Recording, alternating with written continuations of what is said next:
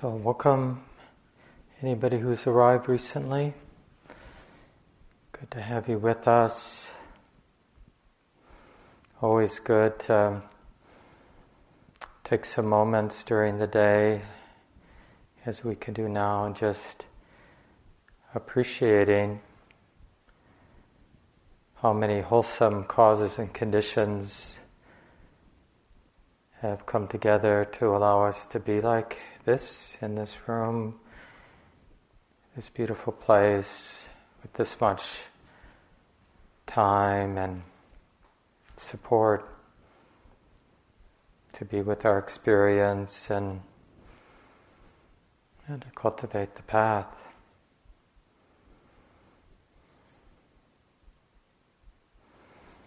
sort of hesitated on this uh, topic, which I haven't revealed yet because uh, so I'm the reason I'm saying this now is just to watch uh, all of us. Let's just watch our minds.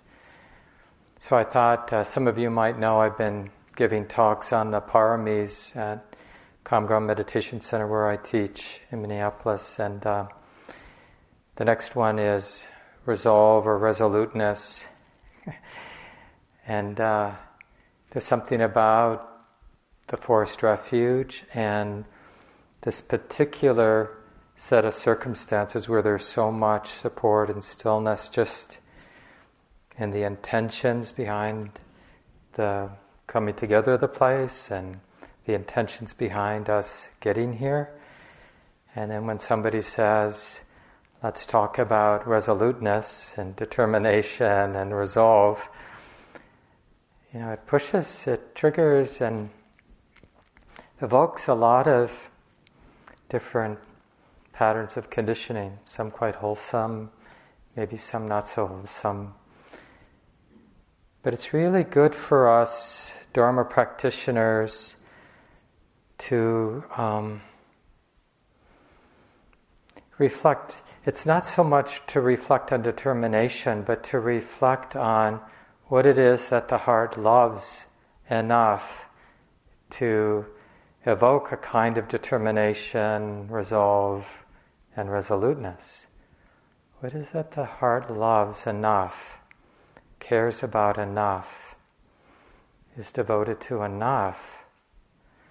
Because you know it is. There are a lot of things we have resolve around it. For some, it might be that you have a particular plant at home that has been in your home for a long time, and it's like, I'm all in for that plant.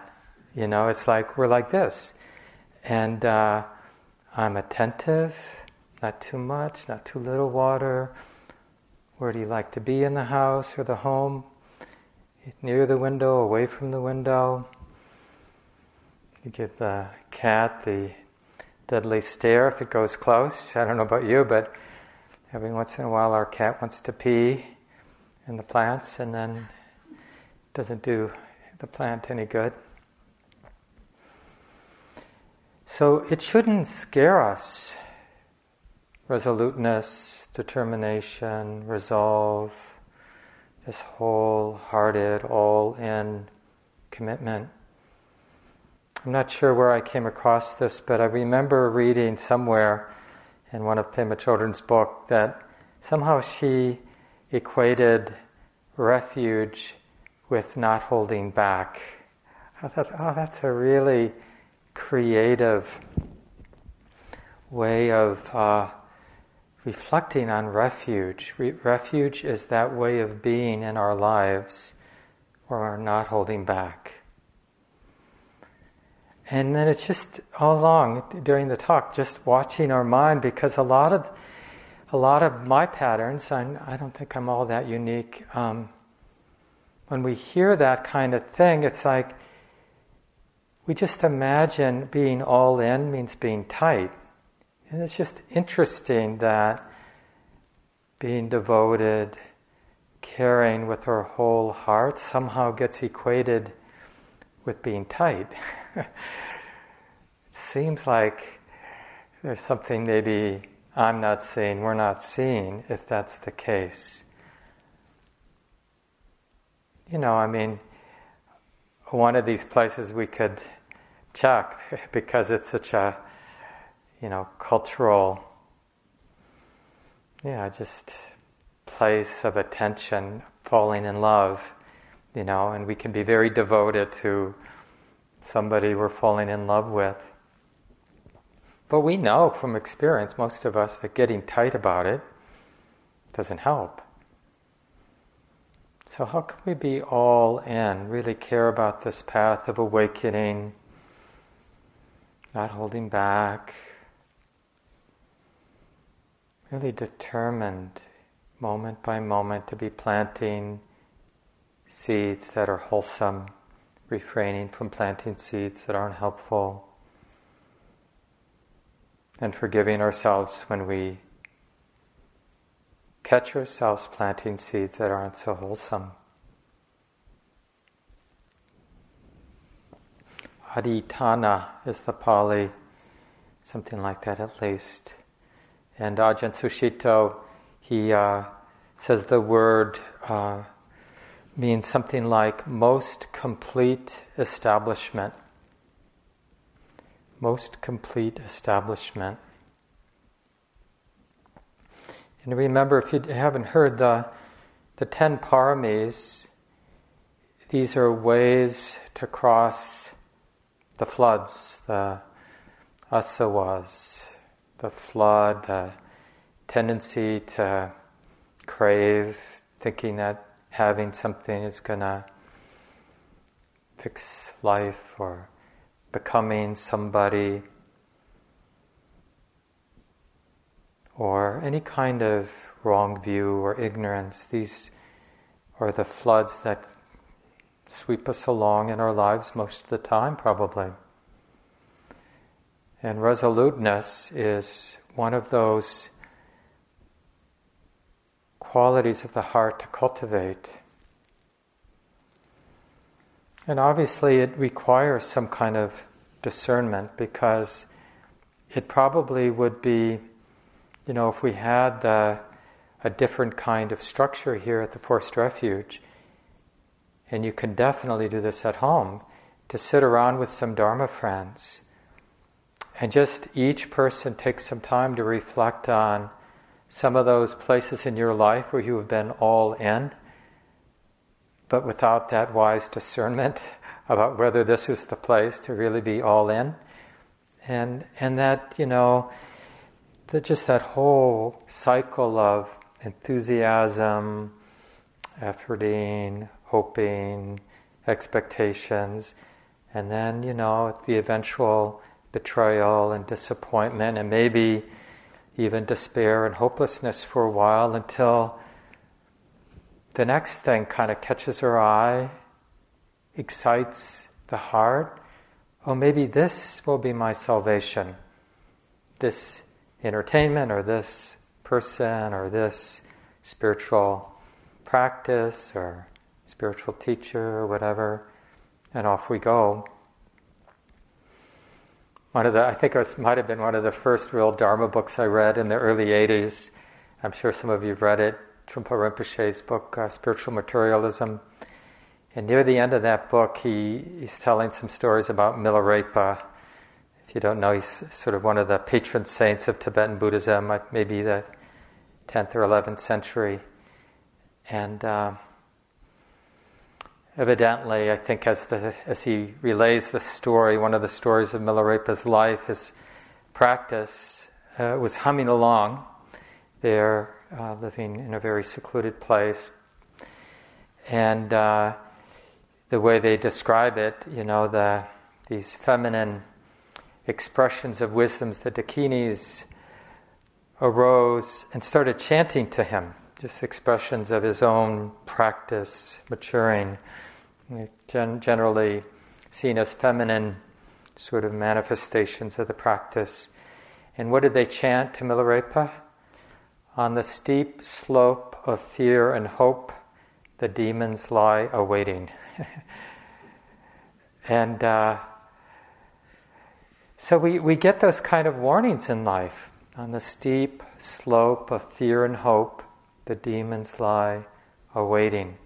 Like, be careful when you have a good set. You know, that it's kind of the standing joke at retreat centers.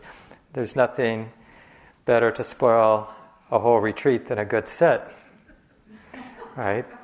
Because then we spend the rest of the day, maybe longer, sort of winding it back.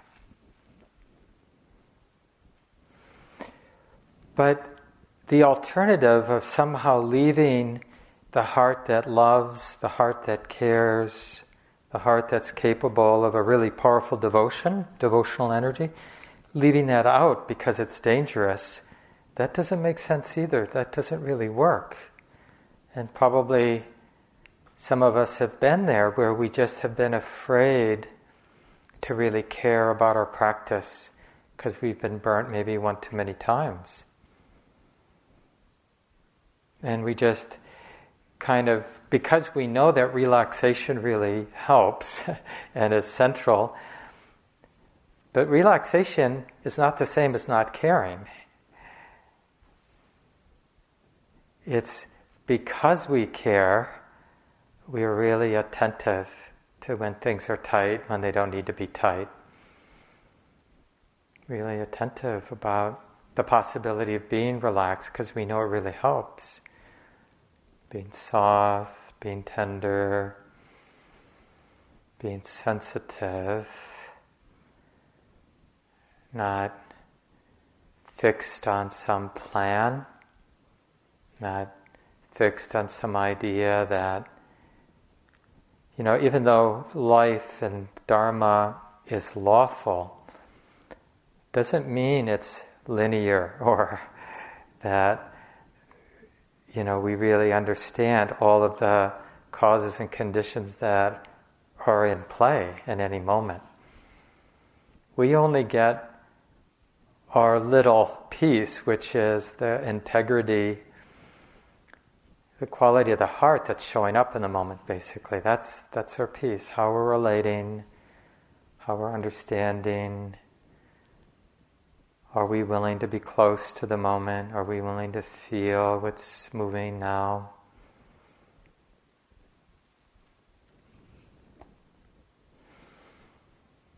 So, even though we can't have that kind of go round sharing about all of our successes with resolve and all of our crashes with resolve and resoluteness, it's just like uh, just letting us all bathe in each other's forgiveness and tenderness. You know, it isn't easy being a human being with these hearts that get really inspired. And uh, it's kind of uh, energy we need, but it it takes some skill to to know how to use that heart energy of inspiration and enthusiasm, excitement.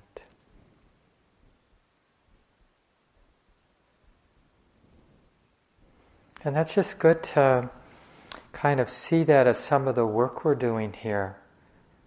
How to play and learn. You know, we often discover that to really learn, we need to make mistakes both in like holding back tamping down, being afraid of being all in, and maybe making mistakes at the other side where we're overly identified with the goal, with the path, with progress.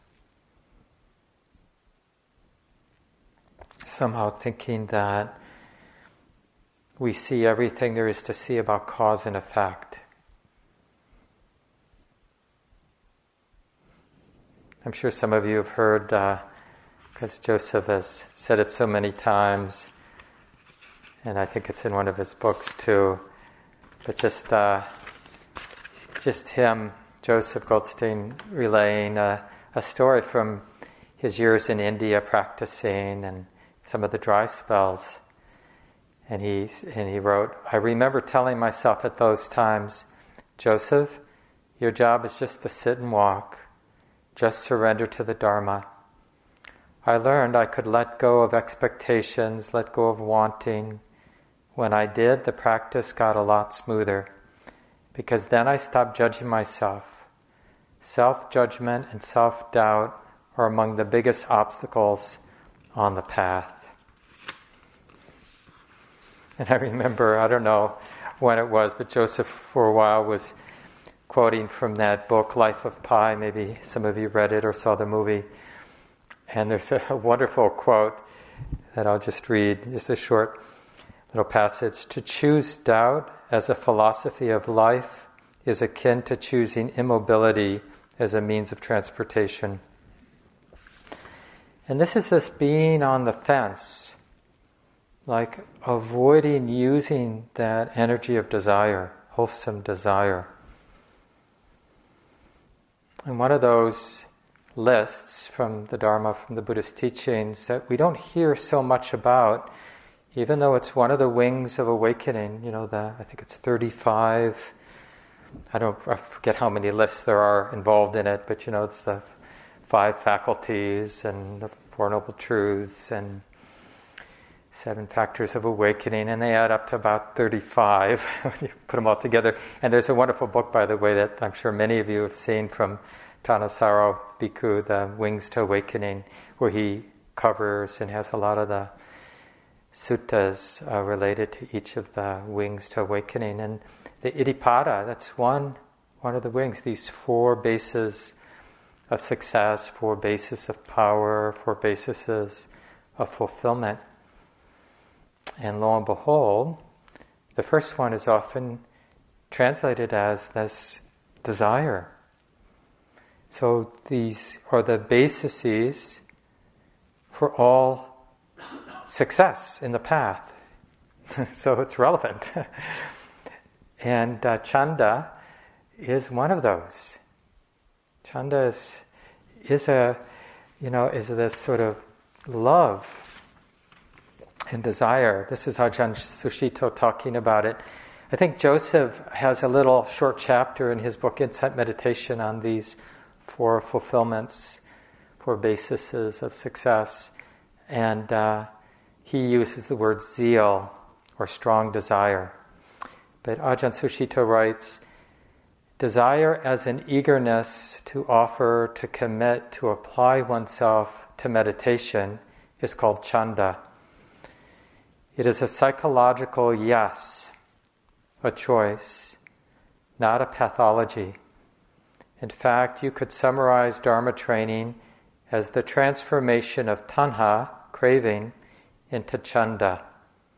In another place, um, I think it's in his book on the paramis, he wrote, Chanda is the willingness of the heart. I like that, just as a shorter, like, what is the heart willing to do? It's actually a good question on longer retreats where we're kind of finding our own way and gave up imposing a schedule on ourselves. And we realize that the path is alive here. It's real, it's impersonal, but it's very real. And to be asking, like, what is the heart? The heart that's aligned with the path, what does it want to do? How does it want to practice? Because then we get from this place of making ourselves do stuff we don't want to do. How does that work? it doesn't work very well. I mean, some people can get away with it for a while, but it still doesn't necessarily very helpful in the long term. And you know, in general, life is this co authoring what does the heart really want to do? And we don't, you know, as we all know, we don't expect a clear answer. You know, it doesn't say what it wants to do, but it becomes part of the conversation, part of our living the day. It's that respect. I need my heart to be all in. How can my heart be all in? I don't know if people know Ajahn Jayasaro. He's uh, another one of the senior Western um, monks in the Thai forest tradition. He doesn't come to the West very often. He mostly lives in Thailand, but he's uh, originally from Britain. And he wrote on the same subject of chanda Western presentations of the Buddha's teachings have often led to the understanding that suffering arises because of desire, and therefore you shouldn't desire anything. Whereas, in fact, the Buddha spoke of two kinds of desire desire that arises from ignorance and delusion, which is called tanha, craving, and desire that arises from wisdom and intelligence, which is called kusala chanda, or dhamma chanda, or most simply chanda. Chanda doesn't mean this exclusively, but in this particular case, I'm using chanda to mean wise and intelligent desire and motivation. And the Buddha stressed that this is absolutely fundamental to any progress on the Eightfold Path.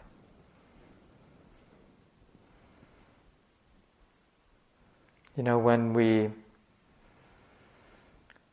we might have to reform our idea of meditation, you know, because in Ajahn Sucitto's passage that I read, to commit, to apply oneself to meditation, is that one of the ways he defined chanda or practice.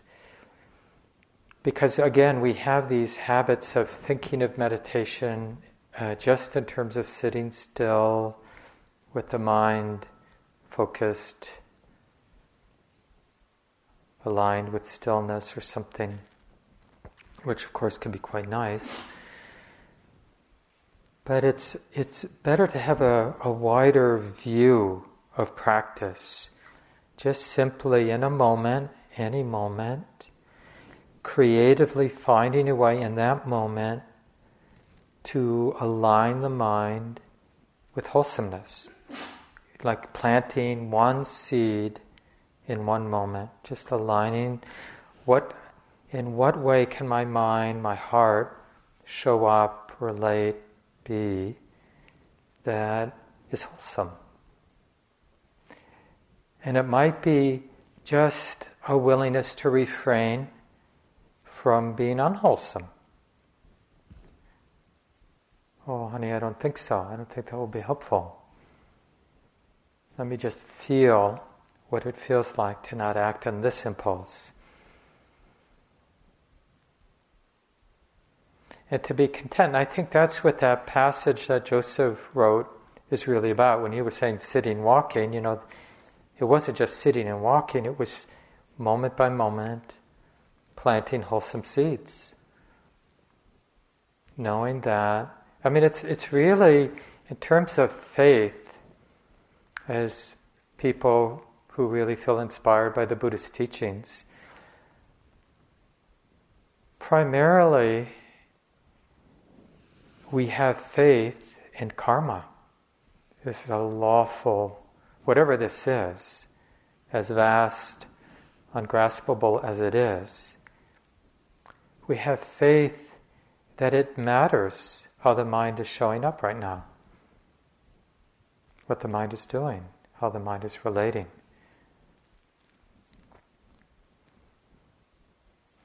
Sometimes in these sort of things, because you know how it is, we we sense, especially in the quiet of a place like the forest refuge, all of the patterns, conditioning of the heart and mind just get louder, more obvious.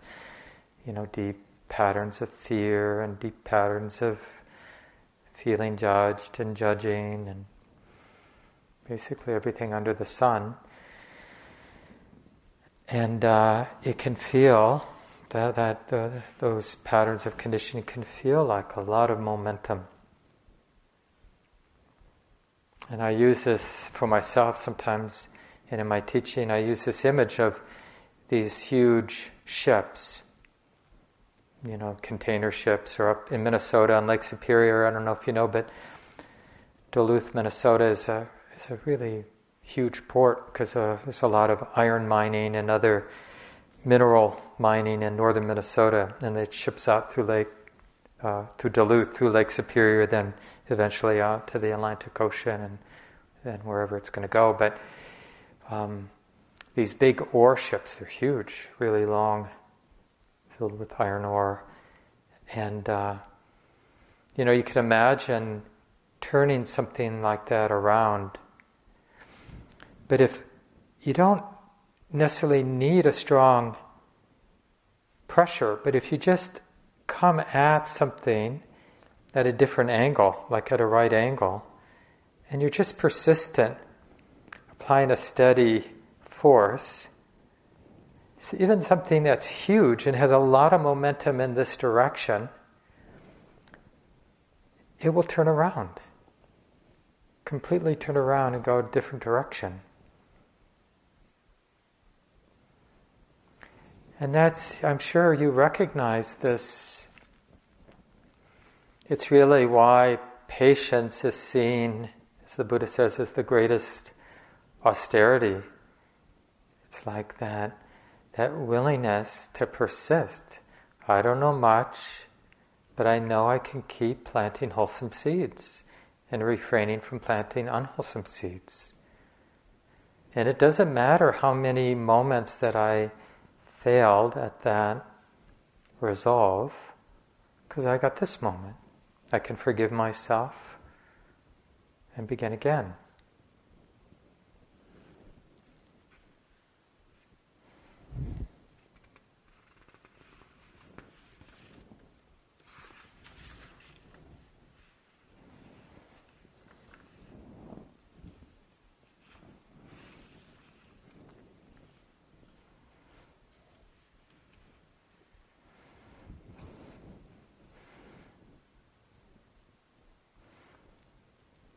I caught an interview with uh, Richie Davidson. Some of you might know is a well-known neuroscientist at the University of Wisconsin Madison, and started this um, Center for Healthy Minds, I think it's called.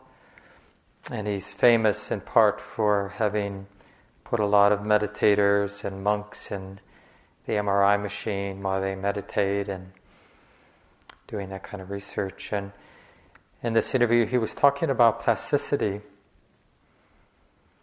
And uh, I think somehow this is really related to our relationship with this uh, heart's desire and really accessing the energy of desire.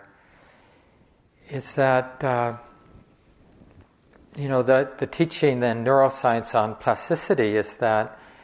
Um, these patterns that seem so ingrained aren't as ingrained as we might imagine. In fact, what makes patterns so ingrained in part is thinking that they're ingrained.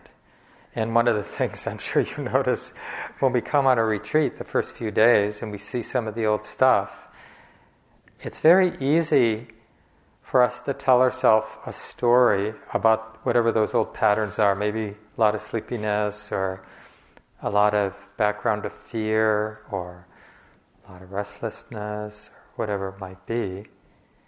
And then, you know, the storytelling mind likes, it feels safer if it has a story, like, oh yeah, it's always been this way, it's always going to be this way, this is just how the mind is. And we have this imagination of some kind of cognitive, mental, psychological edifice it's so solid. And uh, of course, that's not what the Buddha says. It's not what current science says, you know, that things can change. But, it, but one of the reasons this is a little scary for us, I think, is do we really want, like, if we can abandon, you know, uh, Stop feeding, stop cultivating hellish states, and it's really possible for us to cultivate heavenly states and even more profound states of release and letting go. If that's really possible, then all of a sudden it it disturbs. Uh, you know, we may not, it may not be pleasant, but we can be content with hopelessness because it's like somewhat solid for us, like, uh, sure, I do this Buddhist stuff, but you know, I'm not so sure it's, it's really working for me. We might have a lot of faith generally that it works, but specifically for me, you know, and we have this kind of unacknowledged, I would call it often, talking about myself and others, arrogant certainty that somehow plasticity and change and the possibility of the deepest kind of transformation and letting go like is that possible for me for us? And how does it feel owning that responsibility to be all in because you know when there is something nice available, we're willing to work. I mean, even for silly things, the local pizza place, you know, has a 50% off coupon, but you got to do this or that. You know, we're willing to do all kinds of things for silly gains. Or if I, you know, if the Forest Refuge said, well, just to give the retreatants something interesting to work with, we've hidden 50 gold coins on the grounds. You don't have to look, but you're certainly welcome to look for them. If you find anything, it's yours. Or whatever, or chocolate bars, or whatever it might be. We would put our mind to it. So it, it really kind of, it's like, are we all in? It doesn't mean we have complete faith. You know, in a way, the, the path is understanding over time what the path is. So we don't have, like, you know, perfect confidence. We have glimpses, maybe, maybe some life changing experiences, but for most of us, maybe all of us, we're in this kind of cultivation phase. But it's worthy, you know, to what else am I going to do with this life? What else has delivered as much benefit, makes as much sense? Good in the beginning, good in the middle, good in the end, as the Buddha says. What am I holding back for? And, and just to start, you know, we have an imagination, so why not use it? Like, what would it look like if I were all in, not holding back, really willing, learning how, you know, not that we'll get it right immediately or even ever, but like learning how to take responsibility for using my life in the best possible way. For my own benefit, for the benefit of others, for the benefit of both, as the Buddha says. I wonder what that would look like. I wonder what that would feel like.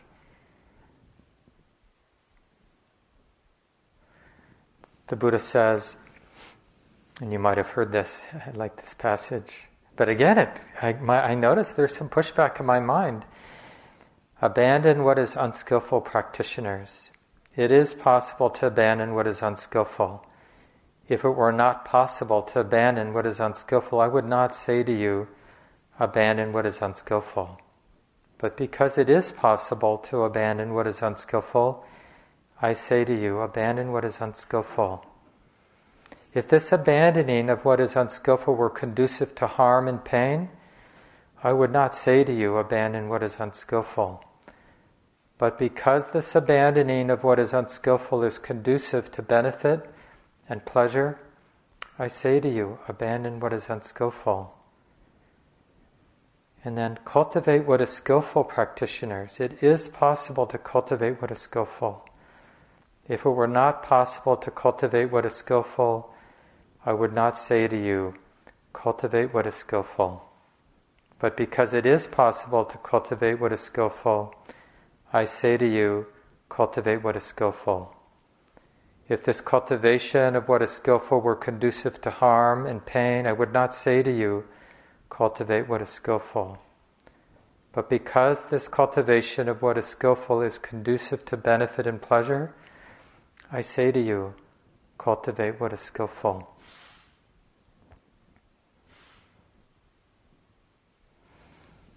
So that's, uh, that's a real invitation.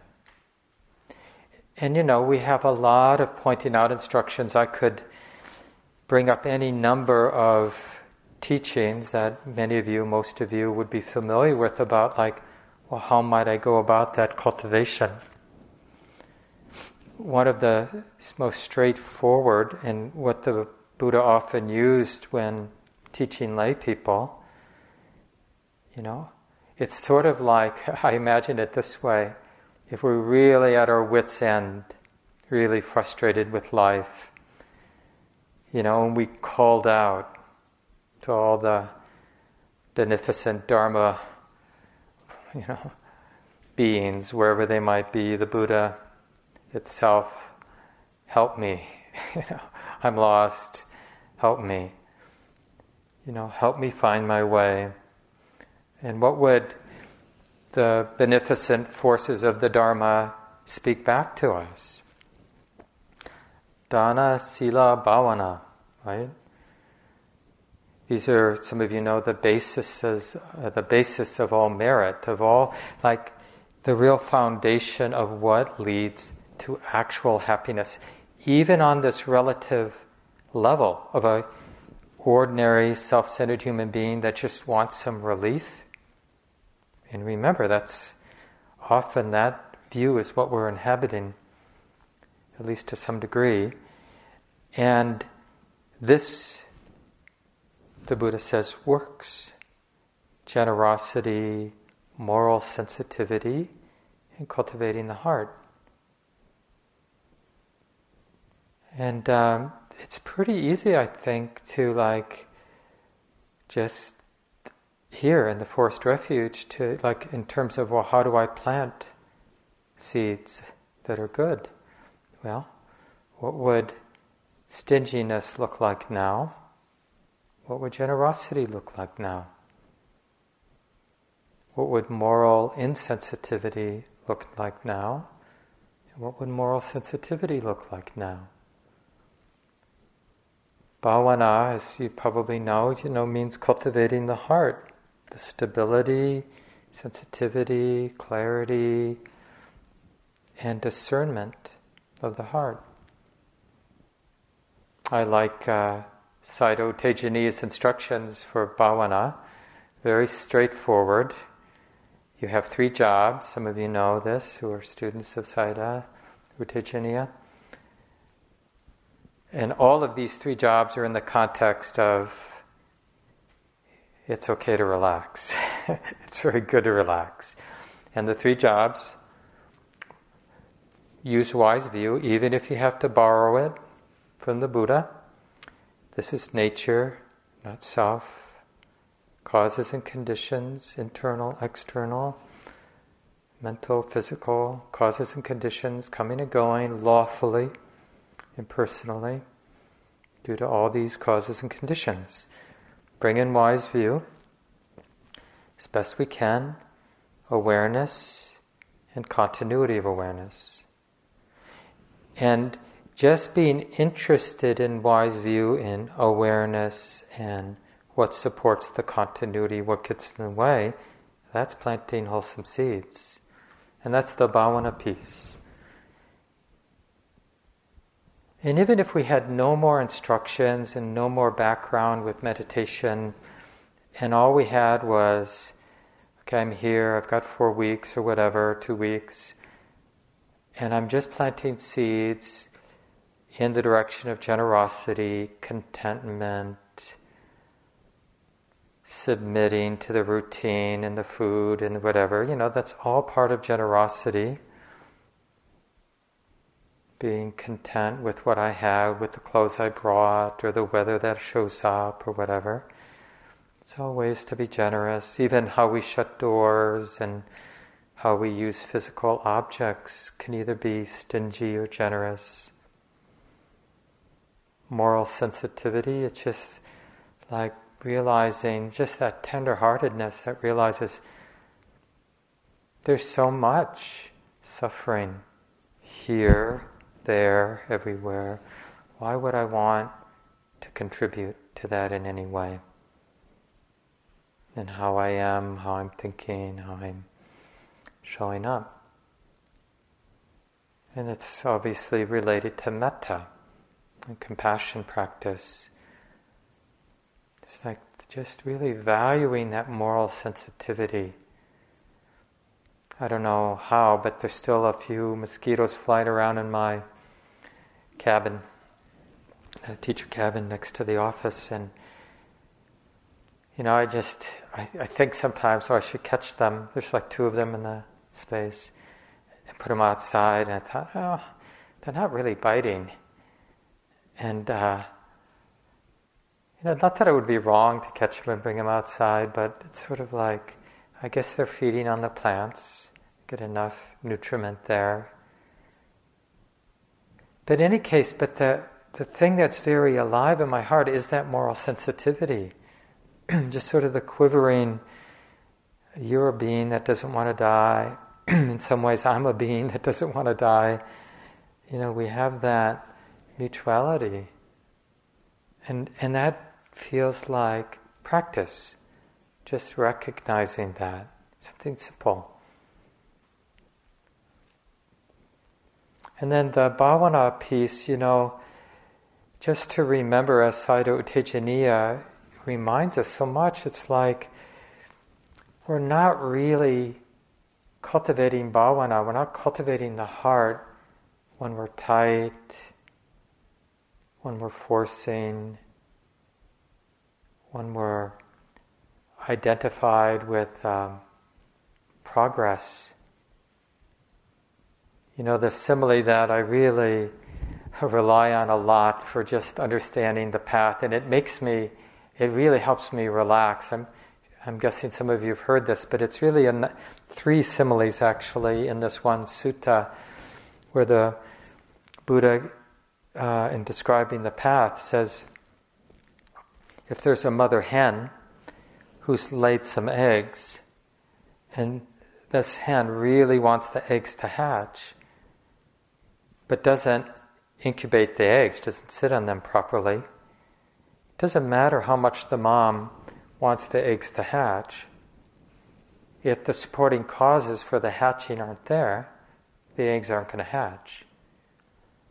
And if there's a mother hen who does sit on the eggs properly, but they're, they don't really, they're oblivious to whether the eggs hatch or not, their lack of, you know, wanting the eggs to hatch doesn't keep the eggs from hatching. So the point with this first simile is that, and, and Sayadaw says this, this is what wisdom does for us. It, it really discerns cause and effect. So if we have that deep love, that devotion, then it it's really meets up with wisdom because it really wants results. It, it hurts, you know, desire hurts, by the way. I was listening to Dharma talk by um, Rob Burbea, I forget how he pronounces his name, um, who died recently. Uh, some of you know, a long time teacher at Gaia House, and uh, and he was he was talking about desire. This is one of the last talks he gave during a retreat just a few months before he died, in I think 2020. And uh, I say I think true desire is in his the title of that Dharma talk, which is quite good. And uh, he talks about how desire burns. You know, really, really wanting to walk this path. It's like uh, can't live with it, and we can't live without it because it's it's intense. The, and and it has to it has to sort of meet up with wisdom so that the desire, the, the power of the desire, meets up with wisdom and figures out what are the seeds that need to be planted that actually, in the long run, lead to the result that the heart really desires. So, if the desire is for real release, or to love unconditionally, or whatever, however we feel and sense and get to know that desire, that deeper, deepest desire, it has to have a relationship with wisdom. However, it will always be imperfect. There are wisdom, our love, but it's what we have.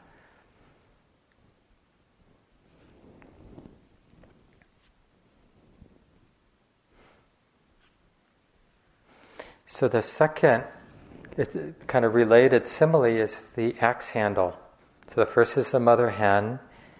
It's all about understanding what are the causes that lead to transformation.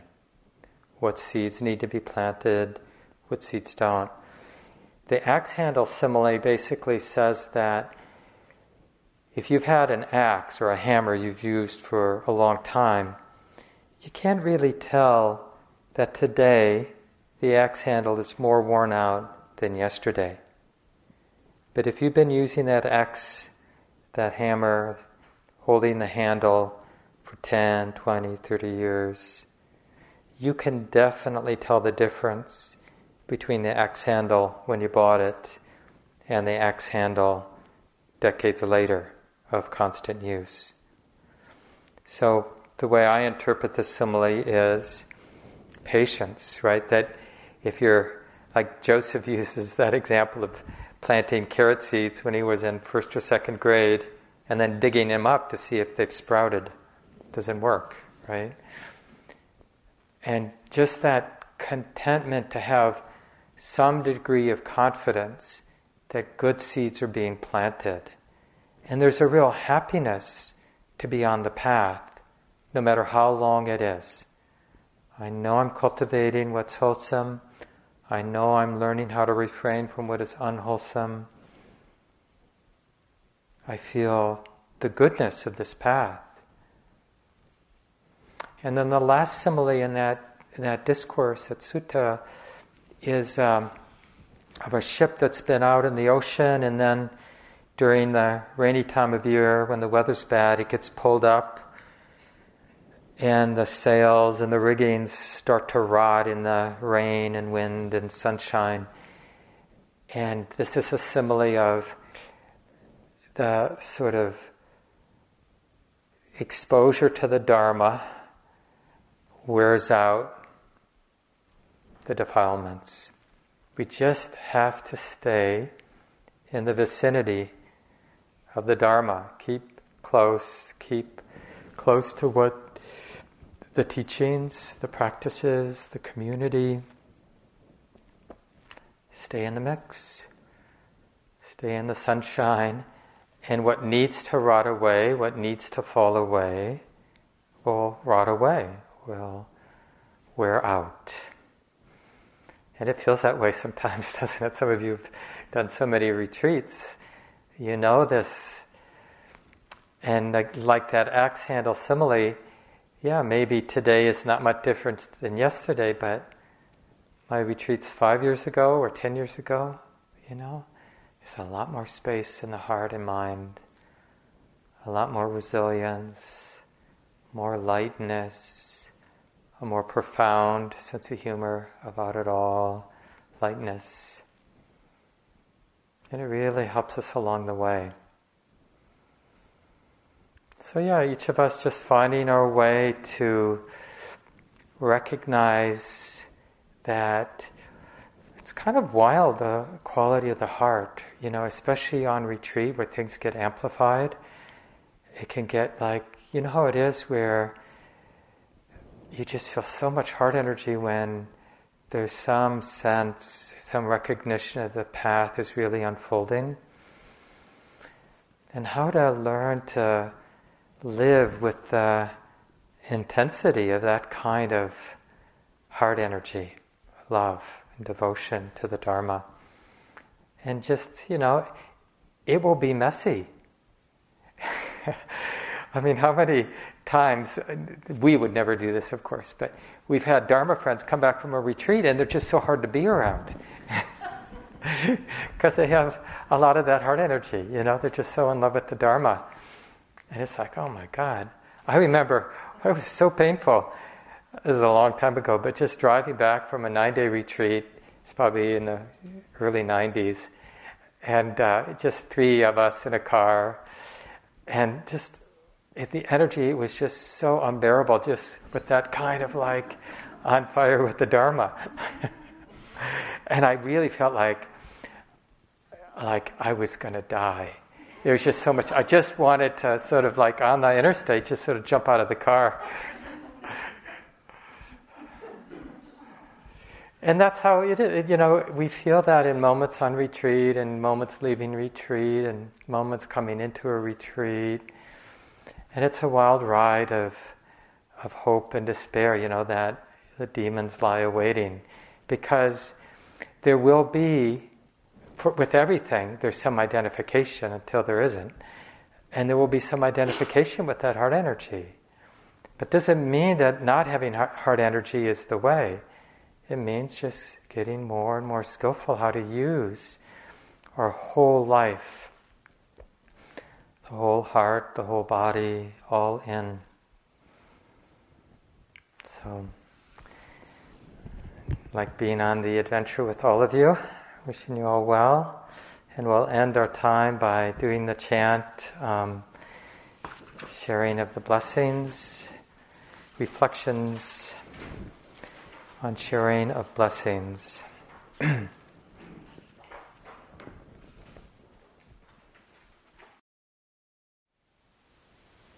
Thank you for listening. To learn how you can support the teachers and Dharma Seed, please visit dharmaseed.org slash donate.